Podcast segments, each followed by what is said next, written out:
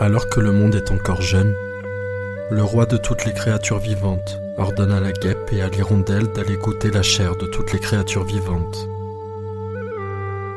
Elles doivent rendre leur conclusion le soir même et dire quelle viande est la plus savoureuse et convient le mieux au menu d'un roi.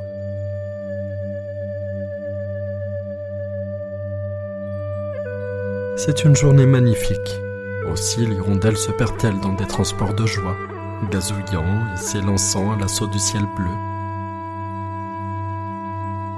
La guêpe fait ce qu'on lui a demandé. Elle passe la journée à piquer tout ce qu'elle rencontre et à goûter le sang chaud. Quand il se retrouve à la fin de la journée, avant d'aller au rapport devant le roi, l'oiseau demande à l'insecte quel est son verdict. Il n'y a aucun doute, répond-il. Le mets le plus délicat est la chair humaine.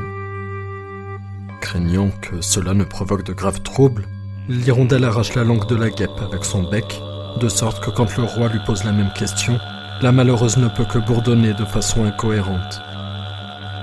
Nous avons décidé, Votre Majesté, dit l'hirondelle, que la viande la plus appropriée pour un roi est la chair de serpent. Depuis ce jour, l'aigle et le faucon qui sont les descendants de cette lignée royale, se régalent de serpents.